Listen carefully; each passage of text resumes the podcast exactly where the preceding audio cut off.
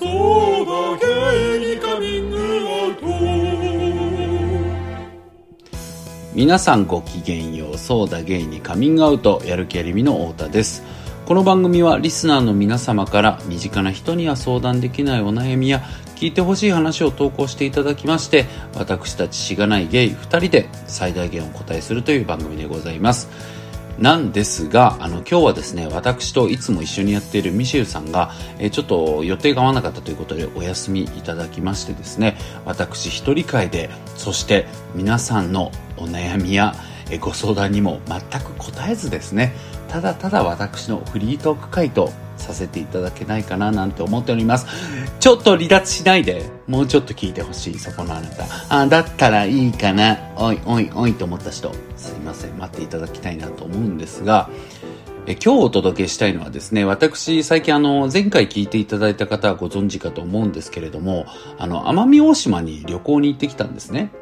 うん。で、前回はその奄美大島に向かう道中の飛行機の中でちょっと珍事がありましたので、その珍事についてお届けしたんですが、お届けって何？マジでさっきから、あの、お話ししたんですが、あの、今回はですね、もうそれに収まらず、本当に奄美大島、いい旅行ですし、面白いこともたくさんあったので、ちょっと私が勝手に振り返りたいな、なんて思っておりまして、ちょっと、あ、まあ皆さんも楽しんでいただけるんじゃないかな、みたいなことも期待しつつ、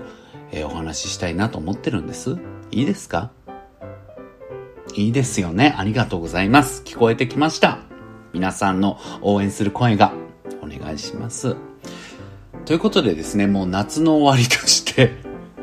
あの、最後の夏というか、そういう感じで行ってきたんです。もう数週間前になるのかな。もうで、なんか向こうも、まあもう、あ、なんだろう、海も入れるし、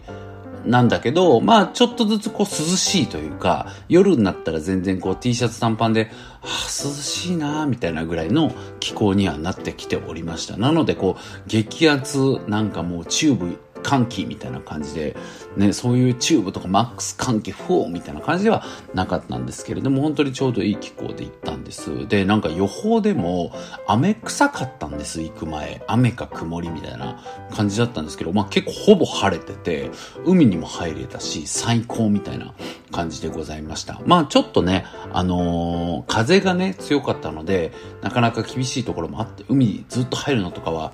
厳しいところもあったんですけど、ちゃんとこうね、入れたりも、あのー、した時間もあったので、楽しかったです。で、あのー、初日ね、私、あのー、飛行機での珍事を乗り越えて、あの詳しくは皆さん、前回放送を聞いていただきたいんですけれども、到着しまして、友達と、えー、レンタカー屋さんの前で合流して、もう歩いてすぐのところにあったんです、空港からね。そんなにこう、大きいね、島でもないのでありまして、で、そこに行って手続きを済ませて、まあね、本当にこう何？みたいな、島じゃん、癒される。みたいな、もう早速テンション爆上げな感じでですね、まあ向かっていったんですよ。で、ひとまず、まあちょっと宿に荷物を置きに行こうかと。まあ初日あの、僕があの、前回放送でも言った通り、ちょっと遅れたりもしたので、もう着いた時間が3時とか、なんかそれぐらいだったのかな？とかだったんで、もうチェックインしようよってことで向かったんですよ。で、僕らあの、世の中の3連休、世の中でいう3連休のところの、後ろの2連休に行って、で、次の日休み取ってるという結構変な休みの取り方で行ってたんですね。だから、あの、初日は、あの、まあ、3連休の中日っていうことで、なんか取れなかったんですよ、宿が。だからなんか泊まりたい宿があったんですけど、ちょっと取れなかったので、それは2日目に1泊だけしようっていうので、1日目はまあ、まあここしか取れないねっていう、まあ良さそうじゃないみたいな感じで行ったんです。で、行ったんですけど、まあ、なんだろうな、あの、スタッフさんとかも優しくて親切で良かったんですけど、で、宿の前にも、本当に今振り返ると、あの、一番綺麗で素敵な海だったなって思うようなところに、まあ初日から、あ、あの、出会えて、あのそういう海の前だあの、ビーチの前だったのもあって、すごいいい宿ではあったんですけど、まあなんか、いかんせんこう部屋がね、なんかちょっと、モーテルっていうかなんか、そういう感じ？なんかちょっと、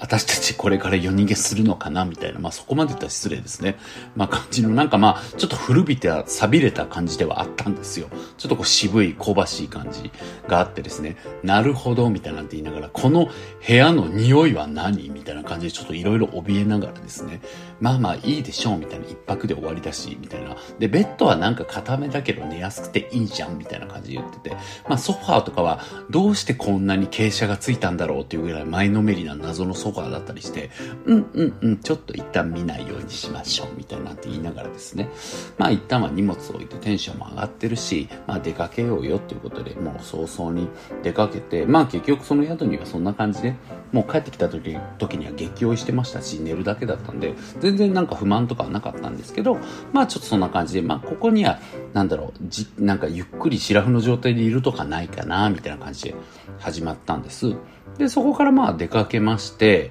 えー、なんかご飯屋さんをね、あの、目処をつけてたんですよ。で、そのご飯屋さんが、なんかあの、二人だったら予約ができなくて、ちょっとごめんなさい、今、パッと名前が出ないんですけど、なんか奄美大島で有名な郷土料理のお店で、で、そこはもう観光客の方もだし、地元の方も行くっていうぐらい、本当にこう本格派の美味しいお店らしいんです。ただそこが、二人だったら予約ができないから、もうなんか早めに来たら入れますよって感じだったのね。だからカウンターで入れますって言われて、僕らはもうオープンから行こうっていうので、もうだから宿に荷物を置いて、出かけて、ちょっと海でチャプチャプして、もうすぐ向かったんですよ。ちょっと離れてたところにあったので、車で、まあ40分、1時間ぐらい離れてたのかな。で、まあドライブしながら、なんか最高だね、みたいな。で、まあ、たまりたまったヨタ話をね、まあ、たまりたまったっつっても私ら毎週2時間ぐらい電話してるんで、そんなにたまってないんですけれども、まあなんかいつも通りくだらない話をしながら向かって、で、着いたんですよ。で、そこに行ったら、もう本当に、もう僕らが入っても10分ぐらいで席埋まっちゃうぐらいの、もうジャストタイムって感じの最高のタイミングで入れて、食べる、あの、お席に着くことができたんですね。で、あの、奄美の郷土料理って、皆さん想像つかないかと思うんですけど、なんかめちゃくちゃヘルシーなんですよ。で、ちゃんと食べ応えもあって、お肉もあるし、あの、豚の料理もあるしね。鳥か、鳥が、鳥もでも豚もあったな、とかがあって、で、あの、野菜も本当に美味しいし、お魚ももちろんあるしっていうので、本当に食材が豊富で、かつこう、食べ応えのある、こう、ゴロッとした煮物とか、えー、お刺身とかも、なんかすあれ何の上だったかな？酢味噌とかだったのかな？なんか食べ方がお醤油じゃなくて、そういうところにこう、下にそういうペーストが引かれてる上にゴッゴッと、えー、お魚を盛られたような、まあ、素敵な盛り付けでちょっと郷土感のあるような感じでですね、そこはもうコースオンリーで、順番に出てくるんですよ。で本当に一品一品美味しくて、何みたいな。こんなの食べてたらガリガリになっちゃうってずっと二人で言いながら、バクバク食ってたんですよ。マジでヘルシーな感じだから。野菜が本当に多くてね。で、食ってたんですけど、で、飲み物もなんか3杯選べるみたいなやつなんですよ。で、僕はあの、焼酎好きなんで、焼酎飲もうかなと思って、で、奄美って黒糖焼酎がね、有名なんですけど、なんか僕もそれ知らなかったんですけど、黒糖焼酎ってあの、沖縄だったら、あの、なんて言うんだ？あの、泡盛とかじゃないですか。で、泡盛も原原材料サトウキビなんですけど、黒糖焼酎とかとはまた作り方が違ってて、要は黒糖焼酎って、えっ、ー、と、芋焼酎とかだったら芋から焼酎じゃないですか。でも黒糖焼酎って、要はサトウキビを黒糖にして、黒糖を焼酎にしてるっていう工程が結構多い焼酎みたいなんですよね。で、そういう、こう、ものなんですけども、あんまり本土の方では出余って、ま、出は、噛んでるよね。出回っていなくて、で、なんかそれも僕もふや、詳しい話知らないんだけど、なんかちょっと前に大阪でなんかたまたま隣になった人が、あの飲み屋でね、なんか僕今度奄美大島行くんですって言ってたら、その方が奄美出身の方で、奄美出身なんですみたいな、えー、すごいご縁ですね、みたいな感じで聞いてたら、なんかその黒糖焼酎は、あの、いわゆる鹿児島とかの焼酎とか沖縄とかの焼酎みたいに、国のなんか助成金をもらってなくて、なんかそういうちょっと闇があるんですって。で、なんか結局その輸出において支援されてない。なんか助成金というかそういう補助を受けてないんですって。だからなんか、いわゆる泡盛とか、芋焼酎とかみたいに全然本土で出回ってないんだけど、本当に美味しい焼酎がたくさんあるんですよ、みたいなことを、まあ聞いてたんですよ。で、ワクワクしながら行ったんですけど、でも本当その通りで、もうそのお店も、もう焼酎、黒糖焼酎ばっかり置いてるんですけどね、それが、まあどこのお店もそうなんですけど、その銘柄が本当にたくさんあって、で、なんか、あの、30度のものと25度のものが、こう、それぞれあってね。素敵な感じだったんです。で、僕はあの、焼酎は基本的にロックで飲むんですよ。で、ロックでチェイサーで飲むっていう感じのタイプなんで、なんか水割りとかも飲みますけど、結構なんだろう、あの、水割りだったら僕麦とか、ソーダ割りとか麦とかが好きで、こう、爽やかなタイプの焼酎は、え水割りとかソーダ割りなんですけど、あの、結構芋とか黒糖みたいなちょっと深みがある、コクのあるものはロックでそういうなんかこう重たい味を味わいたいみたいなのがあるタイプなんで、ロックがいいなと思ったんですよ。で、それで店のスタッフさん、あ、ちなみにスタッフさん全員女性でめちゃくちゃ揚げだったんですけど、女が回してる店って感じだったんですよ。で、それで、あの、大女がいらっしゃってね、お上が、あの、泥染めのね、泥染めって有名なんですけど、奄美大島は、その泥染めの着物、めちゃくちゃ綺麗なね、黒のかっこいい着物を着てて、あの、格尺としたおばあさん、もう背筋ピンってした綺麗なおばあさんがやってらっしゃるんですけど、その元で T シャツ着た、あの、たくさんの女が働いてるみたいな感じなので、ここはたったらばかなみたいな感じの最高だったんですけど、で、そのうちの一人の女性に、こう、あ、すいません、みたいな、焼酎頼みたいんですけど、ロックがいいなと思ってて言ってた、ロックなったら、これこれこれですね、みたいな感じで、なんか本当にこう、ペンでパンパンパンって指さされて、3つを。で、それで、ああ、そうなんですね、ってなって、どれもわかんないじゃん。だからどれもわかんないから、とりあえず一番前に書いてた、ジョーゴっていうお酒があって、あ、じゃあこのジョーゴっていうのにしますって言ったら、はい、それが一番美味しいと思いますって言われて、だったら言えやと思いながら、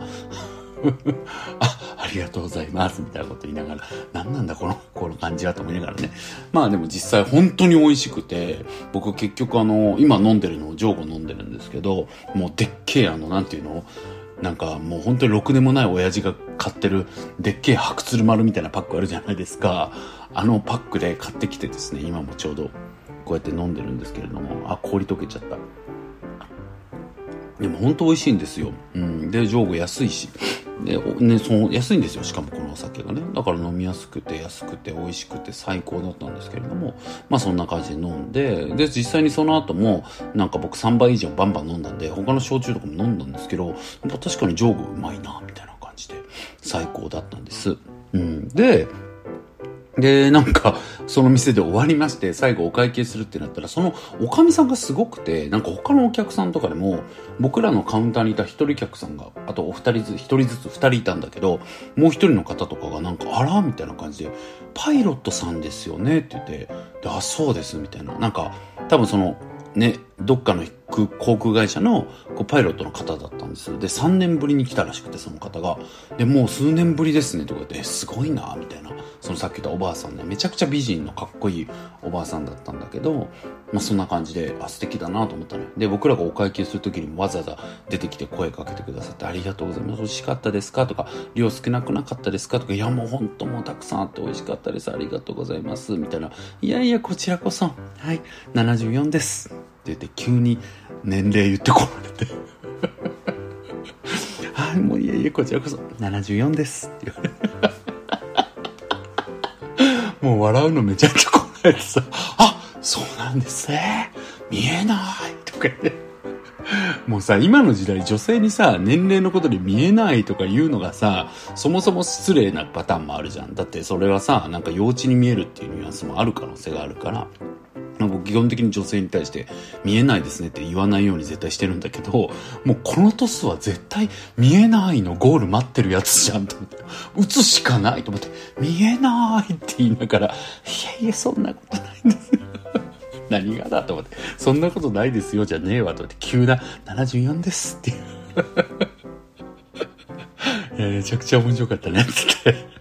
まあ出たんですよ。で、出て、まあ2軒目行こうってなって、で、何個か目星つけてたんですね。行きたいところいっぱいあったから。で、調べたんですけど、調べてあそこいいね、あそこいいねとか言ったら、うん、見つけたんですけど、もう一軒一軒回ってもどこも入れなくて、なんか多分わかんないんですけど、なんか普通にこう、お店がそんなめちゃくちゃ多くない割に、こう、観光客が多いとかもあんのかもしんないんですけどね。まあなんか、全然入れなかったんですよ。お客さんをそんな入れたくないとかもあんのかな？もう遅い時間になったらわかんないですけど。そんなに回転させないとかがあんのかもしんないですけど、そんな感じで入れなくて、どうするみたいになって、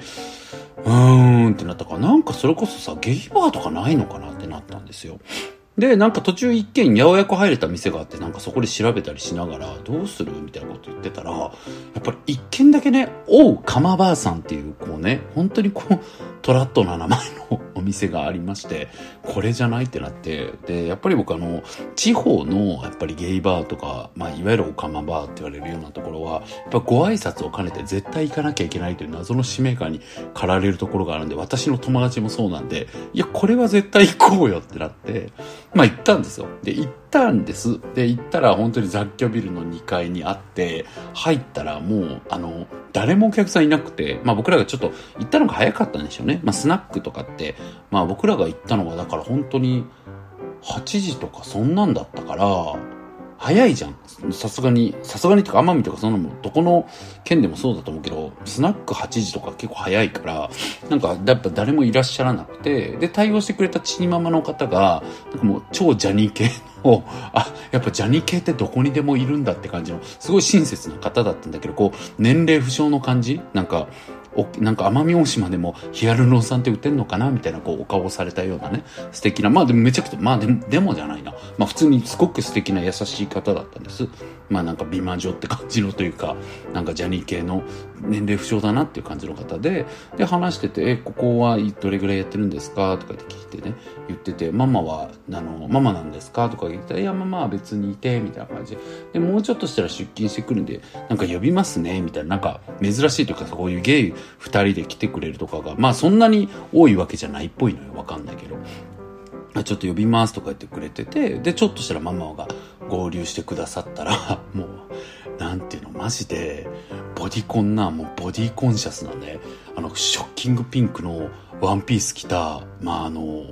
おじさんが現れたんですね。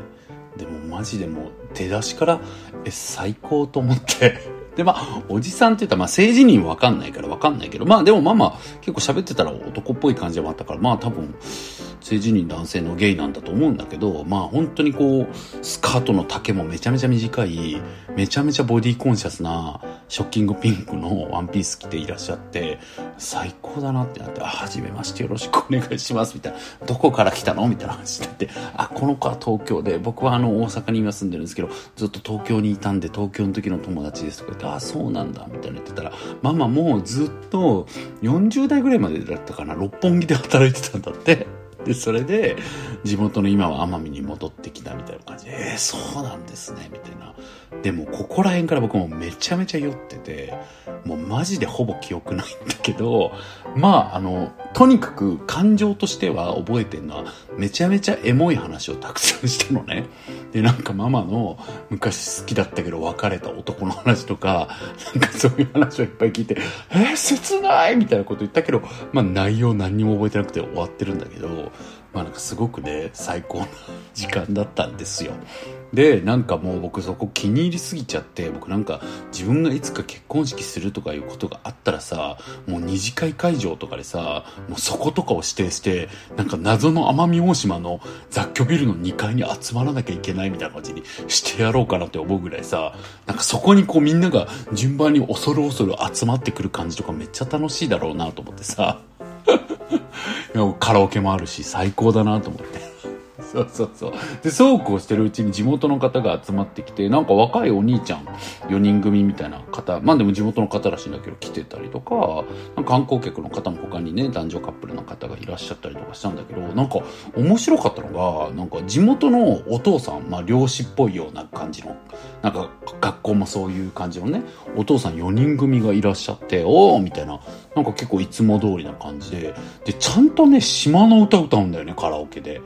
うん。で、しかもそのママが、もう本当にこうなんか島のわかんないけど、なんかまたさ、カチャーシー、沖縄のカチャーシーってあるんだけど、カチャーシーとまたちょっと違う感じの振りで踊りながらもうめちゃめちゃのぶとい声でママが男のなんか海の歌みたいなのを歌ってて、で、それで 後ろでそのおじさん4人組の1人がなんかこう、ポンポコポンポコ太鼓叩いたりとかしてて、なんかすごいいい感じだったのよ。めちゃめちゃ面白くて。で、なんかちょっと、へーってなんか素敵だなーってかなんかいい関係だなと思ったのが、なんかそのマのことをおじさん4人組が結構なんかすごい女として扱って、扱ってるって言ったらダメなのなんか女性として接してる感じがあったんだよね、なんか。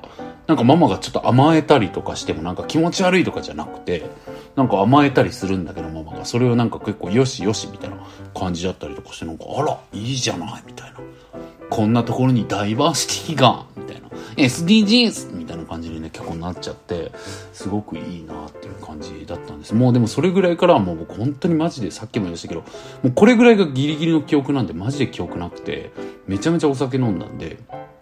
で、まあ沖縄とかもそうですけど、まあ地方とかどこでもそうなのかな。島だけなのか、いや地方どこでもそうか、なるだと思うんですけど、あの代行って言って、あの、わかります？代行運転っていうので帰るんですね。あの、1台タクシーが来てくれて、そこに2人乗ってらっしゃって、1人が僕らの車を運転してくれるみたいな感じで、2人来てくださるんですよ。で、二人来てくださって、あ、お願いします、みたいな、もうゲロ酔いで、で、なんか、こう、うち、あ、ここです、とかって乗って、僕が記憶ある段階は、もう、あの、運転してるお兄さんの背中しか見えてない。僕あの、運転席の真後ろに僕は座ってて、その僕の隣、要は運転席と体格のとこに、僕の友達が座ってるみたいな夫人だったんですよ。で、僕はこうやって発信しますみたいになった時にもう酔ってるじゃん。で、あの前の席の運転席のさ、要はあの背もたれをもうがっしり掴んでさ、もう顔出す勢いで、そのお兄さんに、お兄さん年いくつなの？年いくつなの？とかってずっと話しかけてさ。で、確か43とかそんなんだった気がする。38から43とか忘れたけど、それぐらいで、あ、そう、そうなの？とかずっと聞いてさ。で、曲かけてもいい？曲かけてもいい？ってすごいしきりに確認したのよ。で、それで、あ、もういいですよ。あ、どうぞどうぞとか言ってて。で、僕スピーカー持参してたから、その、あの、車のね、中にレンタカーだったから、えー、そこを運転してくださって、そのレンタカーを運転してくださってるからね、代行で。で、レンタカーの中の、その、置いてたスピーカーをつけて、かなり爆音で、なんか好きな曲、エモい曲聴こうみたいな。なんか、海の夜だよみたいな感じで、なんかそういうよくわかんないテンションになってるから、聞こうよみたいな感じになってたんだけど、なんか僕も酔ってるから、途中からお兄さんにさ、お兄さん好きな歌何？好きな歌何なの？好きなって本当にこう全くこの通りね、ずーっと絡んでたらさ、なんかお兄さんが本当いい人だったんだよね、なんか。そこを覚えてるんだけど、全然、なんか煙たがってる感じじゃなくて、あ好きな曲ですか？とか言って結構なんか、仲良く喋ってくれる感じの方だったんです。で、お兄さんが好きな曲何？って言って出たのが、グローブのプレシャスメモリーズだったんですよ。プレシャスメモリーズ知ってます？僕死ぬほど好きで、僕の友達も死ぬほど好きなんで、あの、僕って結構、曲の趣味がね、10個上ぐらいなんですよ。姉が10個上9つ上だったんで、で、まあ僕の友達と近くて TK サウンド、いわゆる小室の曲とかすごい好きで、プレシャスメモリーズってすごい、まあそういう小室サウンドの中でもすごい切ない曲なんですよ。なんか昔の友達ともうすれ違っても今じゃなんか何も話すことないよね、思い出せないよね、みたいな曲なんですね。で、それが本当に好きです、みたいなこと言ってさ、僕マジで、え、待ってみたいな。めっちゃ好きよみたいな話になって。で、それで爆音でかけてさ、なんか、もういい曲なのよ。偶然街ですれ違っても、気づかずにお互いの道を、なんたら、なんだっけ？歩んでるか、めちゃくちゃ切ない曲なのね。で、それを聞いて、えー、みたいになって、で、暗い車内じゃん。で、僕あの言ってなかったんだけど、友達には。結構普通にガチ泣きした。なんかあの、僕はあの、歌を通じて誰かと繋がるっていう瞬間すごく感動しちゃうのね。で、なんかこういうさ、奄美の人、この人の、多分お兄さんなんかずっと奄美なのとかも多分聞いてたと思うんだけど、もう覚えてないけど、そこら辺は。でもこうやって奄美に暮らしてるさ、アラフォー男性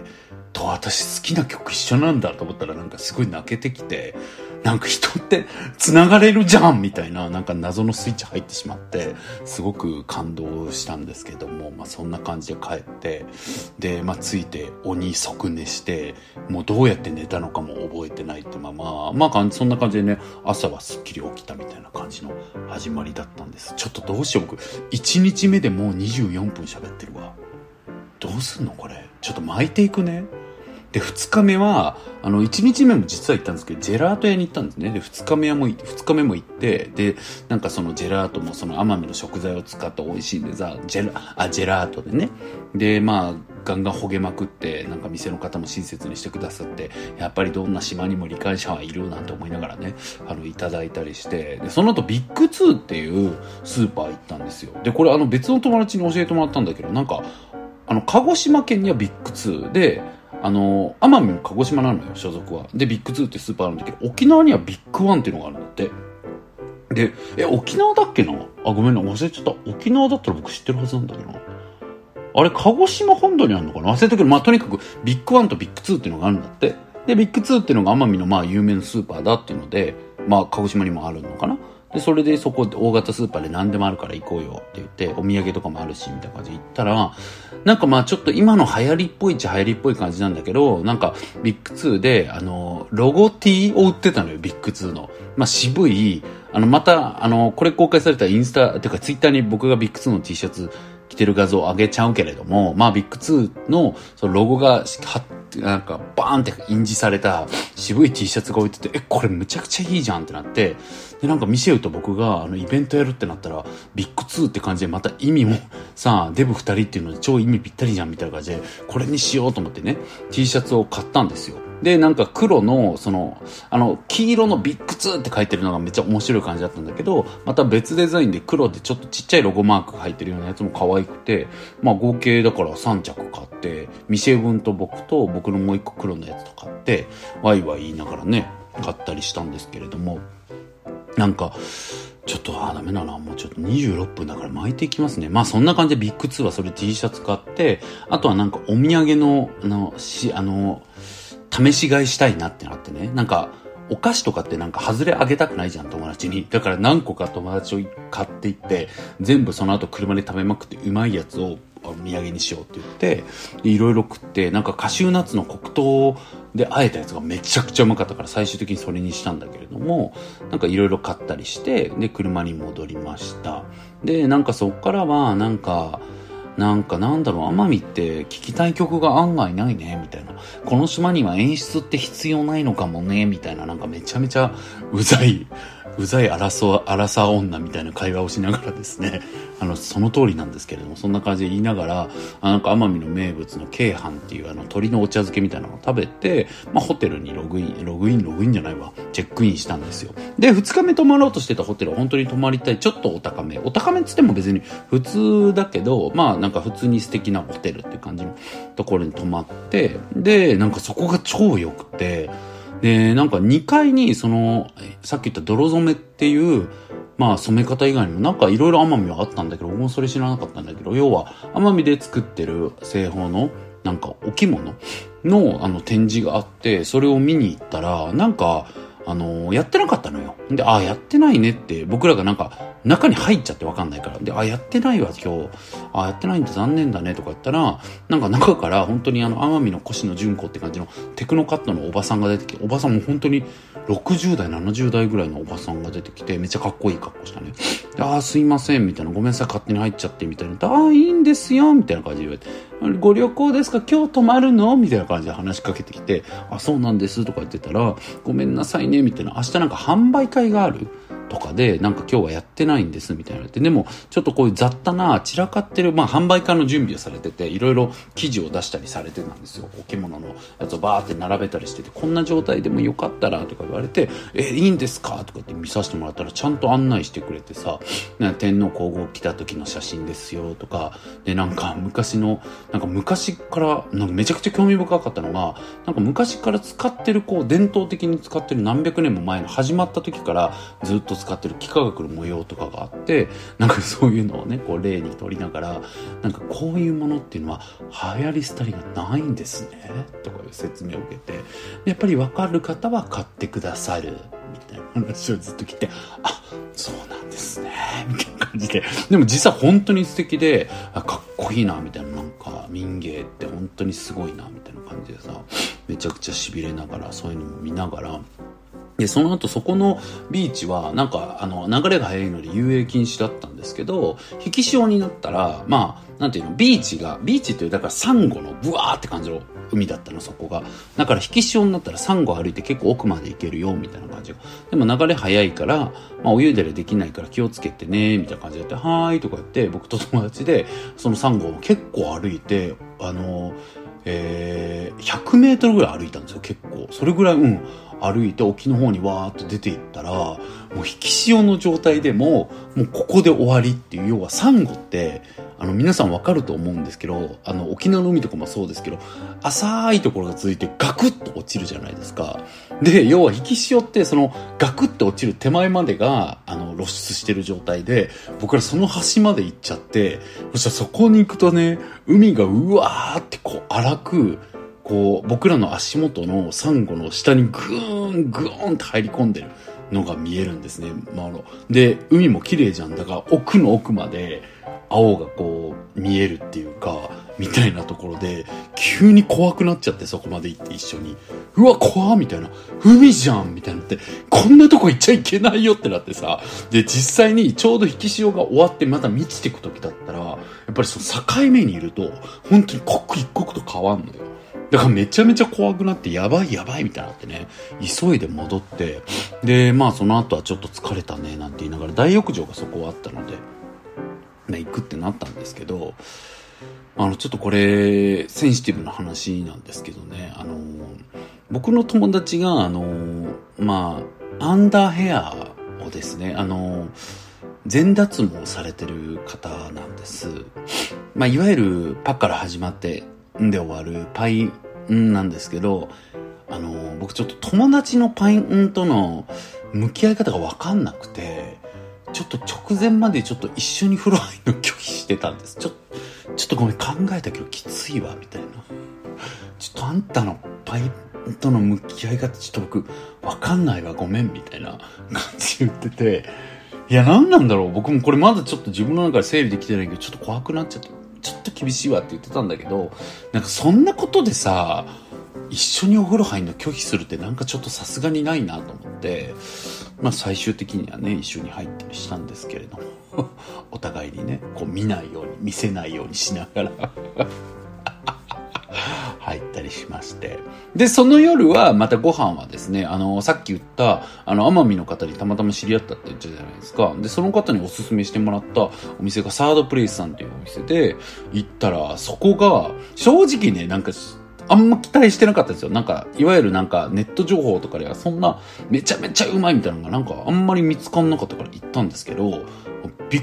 くりするぐらい美味しくてそこが。で、そこもまあ本当にヘルシーなものばっかりだったんで、相変わらず僕ら、ガリガリになっちゃうとか言いながら、本当ね、ずっと食べて美味しくね、過ごさせていただきました。という感じで、こんな感じでめちゃめちゃ巻きでやってきたんですけれども、でももう32分も経ってるんですが、なんでね、この2日目を巻いたかっていうとね、3日目がすごくメインだったんです、この旅の。で、何かっていうとね、あの、皆さん、ユタって聞いたことあります？あの、沖縄にもいるんですけど、いわゆるこう、なんて言うんだろう、こう、神様の言葉みたいなのを聞けて、それをこう、伝えてくれる人みたいな。で、沖縄では結構ユタが、なんか、まあ昔のね、本当に医学とか、いろんな科学が進化してない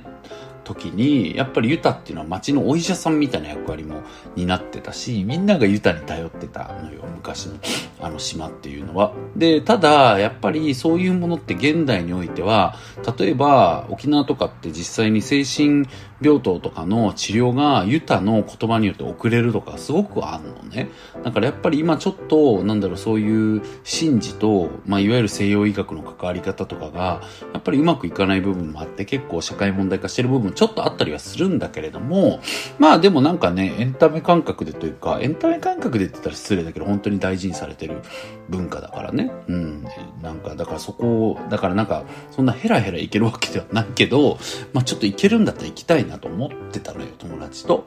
で、ユタってなんか調べてると、その予約が電話でするんだけどね、その僕らが見つけたところは、断られるらしいのよ。あなたのことは見れませんっていうのとか、そういう風にはっきり言われるケースもあれば、なんか濁されて、あ、もうちょっと予約がいっぱいでごめんなさいみたいなことがあったりするらしいのね。なんだけど、僕らはまあその行った日が、いわゆる三連休明けの平日だったっていうのもあって、多分予約が空いてたっていうのもあるのかもしんないけど、割と結構直前に電話したのに、あの、いいですよって言われて、そこ、ここだったらって言われて、行けたのよ。で、面白いのがなんか名前を言おうとしたら、あ、名前誰にも聞いてないんで大丈夫ですって言われて、でも誰が来るかもその電話とかで話して、この人って分かるんだって、まあ向こう曰く。とかだからなんか電話はいらないです。あの、お名前とかいらないですって言われてて、で、それで当日行ったわけよ。3日目はそれに行ったわけ。だからもう僕らも大緊張っていう感じで、まあ僕が特に緊張してて、僕そういうの怖い、怖くなっちゃうのよ、結構。怖ーと思いながら向かったんだけど、まあ本当に民家で、ただ、まあただのというか、まあ鳥居とか置いてるから、まあ独特の雰囲気ではあるんだけど、ちょっと海辺の島の中でもちょっと外れた田舎っていう感じのところにあって、民家をね、ノックしてすいません、みたいなこと言って。すいません、あの、予約したものです、みたいなこと言ったら、あ、中入ってくださいって言われて、中入ってもなかなか出てこなくて、ずっと待ってたら、まあ、おばあさん、もう80代のおばあさんなんだけど、がゆっくり、ててて、みたいなこと言いながら出てきて、あ、どうも、みたいな感じで言われて、こちらどうぞって、もうほんと結構10分ぐらい待ったんだけど、やっと通されたところにさ、もう神棚っていうか、もうすごいでかい、もうバーンって神棚の本当にまんまに座らされるのよ。それで、ヒーみたいな。怖いっていうか圧倒されるみたいな感じで 待ってて。で、そっからなんかの、なんて言うんだろう、あの、あの、ノリとって、ノリとじゃないよね。なんか、いわゆるこう、言葉をね、豊かこう話し始めるのよ。こう、わーわーって神様に語りかけるような。で、それ話してる間もやっぱ、あの、予約の電話とかがね、祈祷中も来んのよ。で、そしたら、普通にあんちゃらごんちゃらごんちゃらごん、チリリリリリ、はいとか言ってんのね。もうその時点で結構シュールで僕なんか、や、笑っちゃいけないとか思ってるんだけど、でも電話来たら、なんかそれもすごいなと思ったんだけど、なんかいわゆる地元の、いつも定期的に来てるおばあさんから電話で、なんか今日は腰が痛くてどうのこうのとか言って、ああ、そうですか、なんたらこったで、前なんか、あの、なんちゃらさんにもらったやつはどうやって食べればいいのかって、あれはもう温めて、どうのこうのでね、とかいう話がずっと始まって、うん、うん、うん、とかって聞いて待っててさ、で、それでなんか、なんか向こうのおばさんがなんかもう寂しくてどうのこうのとか寂しいねみたいなこと言うんやけどなんかやっぱりちょくちょく格言入れてくっていうかなんかなんかちょっと辛いみたいな話をしてる時に泣くのも一日喜ぶのも一日今を生きなあかんよねみたいな感じでこうなんかめちゃめちゃ大声で言っててそうやなと思いながら聞いてたんだけどなんかあのそのユタのねあの、おばあさんの口癖っていうか、決め台詞が、そうしてください!なのね。で、それがもう、めちゃくちゃ面白くて、ずっと、いや、泣くのも一日、喜ぶのも一日、うん、そうしてください!って言うんだけど、なかなか切らないのよ、向こうが。で、それで、うん、そうしてください!って何か言ってみたいなのが、何か言ってそうしてくださいが3セットぐらいあった後に、急に歌の人が、そうしてください!ありがとうございました!ろうね。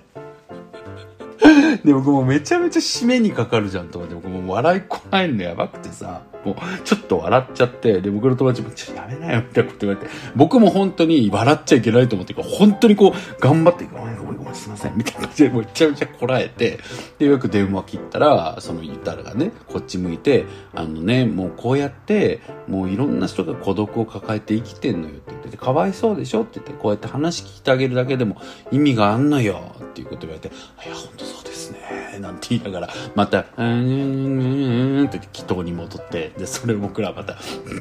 て待ってね、聞いて、まあでもそれはもうすごい時間だからもうなんか神のと思って聞いて、神の力と思いながら聞いてるんだけど、ど、またチリリリリリってなってさ、出たら、なんかお、な奥様っぽい方、奥さん、うん、女性結構まあ50代ぐらいの女性のような声で、あの、息子が、あの、以前そちらでお言葉をいただいて、それがとても、あの、支えになったということで、私も、みたいな、そういう結構マダムな、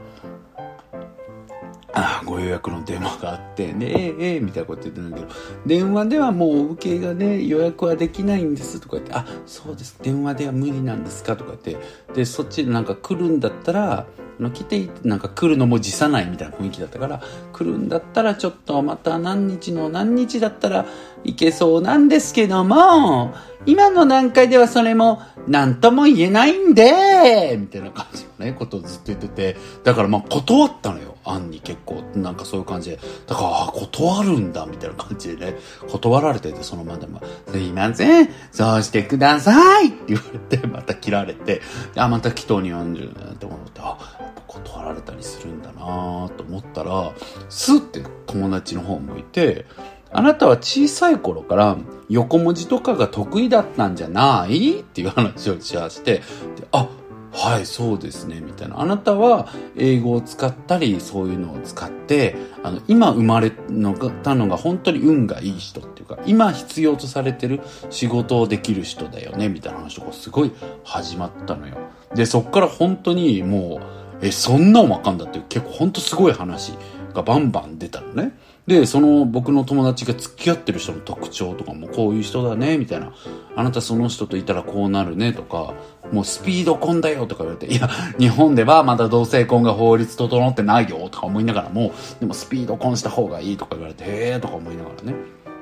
聞いてたんだけど、なんかそいつが、なんかずっとね、秀才秀才言われてたのよ。あなたの課題は、あなたが秀才だから、もっと世の中の人はそうじゃないことを受け入れて合わせなきゃいけないってことを、すごく言われてて、僕本当腹渡煮えくり返りそうでさ、嫉妬で。ずっと唇噛みながら、何なのみたいな。あんたばっかりみたいな感じで。ずっと見つめてたんですけど、まあそれは冗談半分でね、本当になんかその友達は褒められてて、なんか最終的にもなんかあなたはもうほぼ全てが揃ってるから、まあなんか、なん今こういうことには並んでるのはわかる。それも本当にその通りなんだけど、あなたが今こういうことに悩んでるのはわかるけど、まあもうほとんど全てが揃ってるよねっていうこと言われて、なんか満足ホクホクみたいな顔してて、だる、なんなの？気持ち許せないとか、なんか得がね、低いから思ってたんだけど、今度はスッてこっち向いて、ちょっと詳細言えないんだけど、あの、前尺の3分の2ぐらい僕説教されたのね。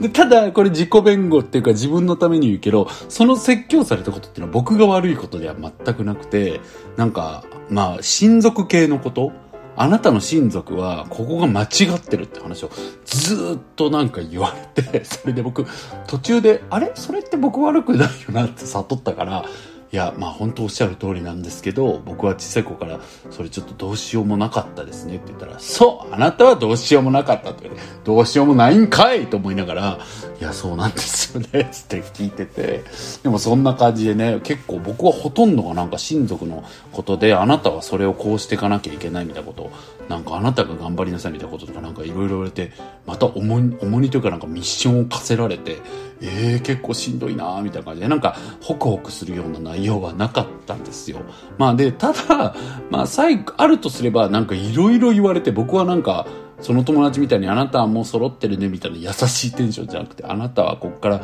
これを頑張らなくちゃいけないとか、割となんか課せられる系の話をいっぱいされた後に、最後本当に、本当に吐き捨てるように終わりましたって感じで、おも、あの、神棚の方を向き直りながらね、まああなたどうせ成功するから大丈夫よ。って言われてあ、そうですか、みたいな。僕あの、成功っていうか幸せになりたいんですけど、今おっしゃってる成功っていうのはどういう意味ですかとかも聞く勇気もなくてさ、なんでさん、あなた成功するから大丈夫よ。こうやって、それで、あ、わかりました。みたいな感じでね、いそいそと帰りましたけれども、いい旅でした。ちなみにもう一個だけ話すと、あ、もう、もういっぱいまだあるんだけどね。うん、なんかもう一個だけ話すと、その後、まあいい旅だったね、つって、ビッグ2にね、もう一回寄って、あの、実は T シャツのサイズを買い間違えたのは1枚、ミシェルの分を。それでちょっと交換したいですって言ったら、1枚だけだったらできますみたいな感じで交換したのね。で、僕その時に、もうすでに黒の T シャツをちょっと着こなした感じで行っちゃってて、ちょっとビッグシルエット的に可愛いみたいな感じで行っちゃってたんですよ。そしたら、そのなんか、交換したくてってレジの人に言ったら、あ、ちょっと担当呼びますんでお待ちくださいって言って、言われて待たされて、いわゆる雑貨担当なのかなみたいな、まあ全然本当にもう地元のおじさん、まあおじさんって言っても40代とかだけど、まあ本当にこう別に、あの、なんていうの、スタッフの服を着た方がいらっしゃって、ああ、どうも、みたいな、あサイズですかみたいな、あちょっと見てきますね、みたいな感じでやりとりがあって、で、あ、これです、みたいな感じで言って、ああ、ありがとうございますって言って交換したのよ。で、なんか多分その、その雑貨担当の人がもう一人女性も、なんか後ろで一つくくりした。その方も別に特段こう、おしゃれっていう感じをした方じゃない感じのね、お姉さんがいて、でもそこのね、あの T シャツコーナーには若い子がなんか、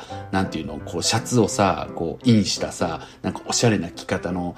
感じでその T シャツは売り出してるのよ。なんだけど、まあ、その担当の方はそういう二人の、なんか地味な男性、女性の方が来て、あ、これです。ね、みたいな、わかりました。ちょっと見てきます。みたいな感じでやって、で、ありました。みたいな、あ、ありがとうございます。みたいな、これだけですね。みたいな感じで終わったのよ。で、それでパーって言ったら、ちょっと別れて、僕らあの、お土産コーナー見に行ったんだけど、急にその男性がその女性となんか、は、まあ、パッて明るい顔で戻ってきて、僕がその来てたじゃん。そしたら来てくれてたん、来てくれてくださったんですね、みたいな感じで言われて、で、あ、はいはい、そうなんですよ、みたいな、めちゃくちゃ可愛いなと思って、って言ったのよ。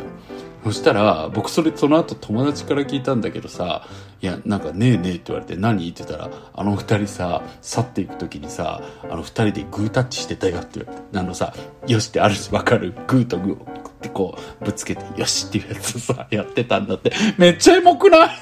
なんか、二人が企画したのかなこの T シャツみたいな。なんかさ、届けたい人に届いたんだろうなって思って。なんかターゲットっていうか若者のさ、なんかちょっとこういう、なんだろう、シュールな、なんか、こう、ショップのロゴ T みたいなのを、おしゃれなアイテムとして着る子が、どうやら、いろんな場所で流行ってるらしいと。で、ビッグ2としてもそれをやってみようって多分、企画をさ、上に通したんだろうなとか思って、そういうのも大変だろうしさ、観光客にきっと売れるみたいなこと考えて作って、この売り場の場所取らせてもらって、ここにハンガー置かせてもらうとかも、多分他の売り場とかの交渉もあってさ、通ったんだろうなと思って、で、そんなさ、彼らがさ、なんか、ターゲットに届いたって思うようななんか成功体験のこう一助に自分がなれたんだったらなんかすごく幸せなことだなと思ってね。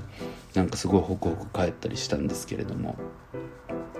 いや本当にいい旅でした。うん。まあ、最後急にあのちょっと真面目な話をするとまだ終わんないんかいってこれで本当に終わりますね、まあ、真面目というかちょっと受ける話でもあるんですけどあの最後空港に着いて僕あの友達の方が先の便でなんかそろそろ行かなきゃねなんか言いながら待ってたらあの搭乗口のところでなんかおそらくなんかお母さんのあのえーと、地元が奄美っていう感じで男の子2人ペアルックのお兄ちゃんと弟みたいな2人がお母さんとあの、乗ろうとして、搭乗口に入ろうとしてて、で、それを、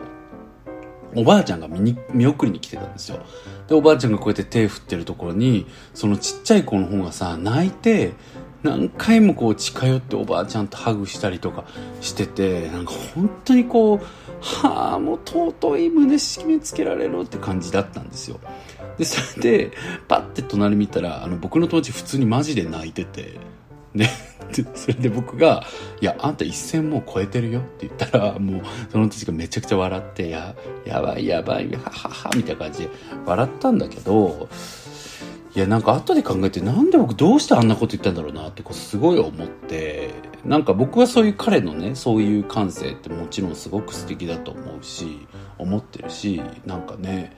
こう、なんだろう、すごく人が人を思うっていうこととかにさ、すごく素敵だって思うってことでしかないと思うんだけど、なんかでもそれに対して僕が、なんか、それ一線超えてるよって言ったのは、なんかいわゆるこう、もう類線ゆる、年取って類線緩みすぎてるじゃんっていう意味が主な意味ではあるんだけどそれだけではなくてなんかこんなことで泣いてたら先が持たないよねみたいな持たないよみたいななんか意味が自分の自分は発言したからわかるけどなんかそういう意味が自分の発言には含まれてたなってすごく思ってなんかその後もね本当に自然になんかああいう未来っておそらくまあうちらには来ないじゃんみたいな話をまあ僕はもちろんね子供持ちたいとか思ってるし諦めてないんだけどけどなんかまあおそらく来ないじゃんみたいななんか親にああいう思いさせてあげたかったとか思うよね。をさこう自然に言っちゃうわけよね自分とかも。うん、でなんかそういうことを思った時になんだろうな。こう絶望をさこう叩いて叩いて薄く薄く伸ばしてさこう皮膜みたいにそれがこうなんか自分を覆ってる感じがあるっていうか。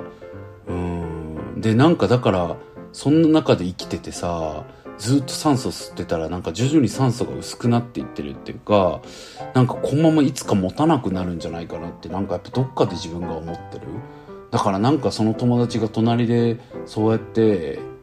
なんか人の幸せな姿を見て感じて深く息吸ってんのとか見るとあんたこんなとこでそんな酸素使ってたらもうなくなっちゃうよっていうかみたいなことをなんか自分は思ったな思ってるんだなってことになんか行った後すごく気づいてうんなんか友達と別れてからねそういうことも考えたり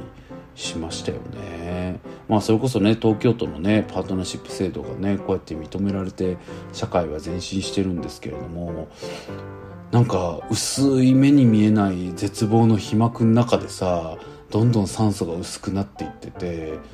なんかこの膜が破れる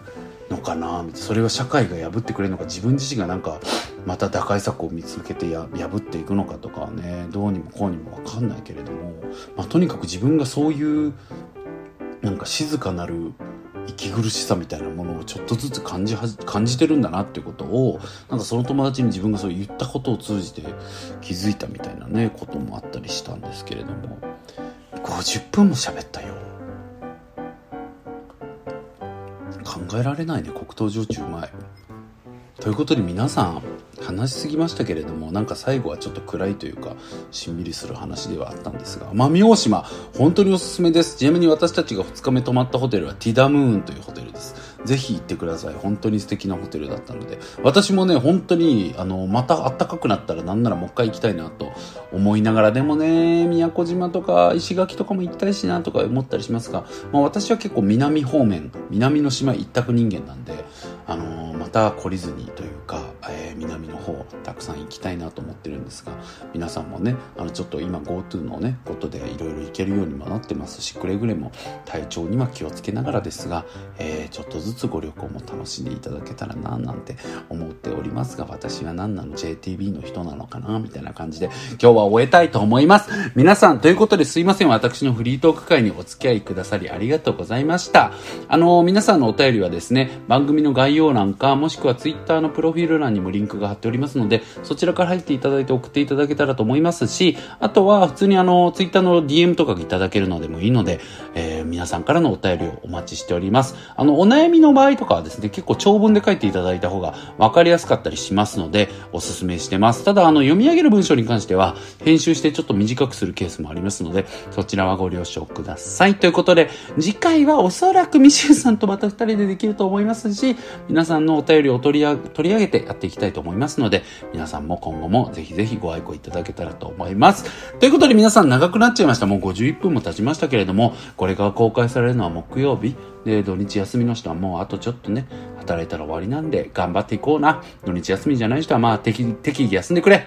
本当にみんないつもお疲れ。よくやってる。あと年末まで適当に頑張りに行こうぜ。年末が来たら全て2020年を忘れてゆっくりしような。